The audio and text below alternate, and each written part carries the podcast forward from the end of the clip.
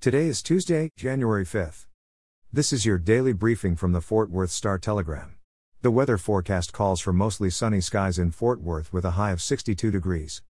Our top story today U.S. Rep. Kay Granger of Fort Worth, the top Republican on the House Appropriations Committee, has tested positive for the coronavirus. Granger was tested when she arrived in Washington, D.C., for the beginning of the 117th Congress, according to a statement from a spokesperson for Republicans on the committee. She was asymptomatic and quarantining while under the care of her doctor, the statement said. Granger participated in House floor votes on Sunday, including the Speaker election, before she learned of the positive test result, The Hill reported. The longtime Congresswoman and former Fort Worth mayor received the first round of Pfizer's COVID 19 vaccine in December. A second dose is needed for recipients to be considered fully vaccinated. In local news, former Fort Worth City Councilman and U.S. Air Force pilot Clyde Picht, also known by his local nickname Landslide Clyde, died Friday night in Fort Worth.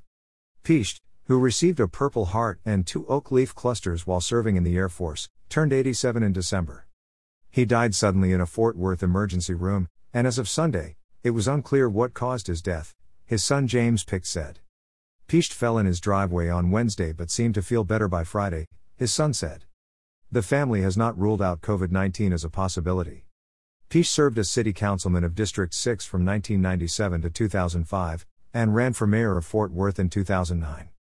The, quote, staunch conservative supported an efficient government that did not overburden Fort Worth taxpayers and believed in finding solutions rather than fighting about problems, fellow former council member Donovan Wheatfall said.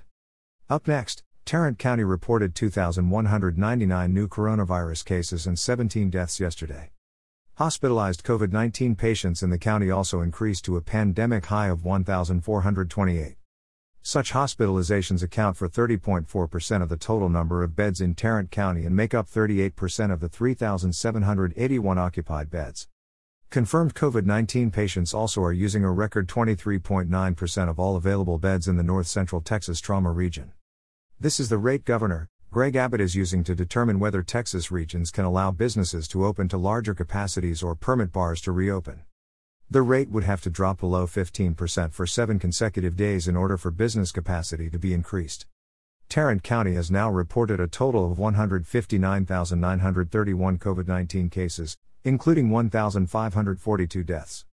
And finally, in sports, Nolan Catholic High School girls soccer coach Jay Fitzgerald recorded his 400th career win Friday with the Vikings 1 0 victory over Keller.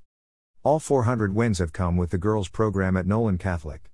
Fitzgerald's accomplishments include 13 trips to the state championship game, reaching the state final four in 15 of the past 19 years, 18 regional titles, and being nationally ranked every year since 1999. He is in his 22nd year as head coach. For the latest in Fort Worth and Tarrant County news, visit star-telegram.com.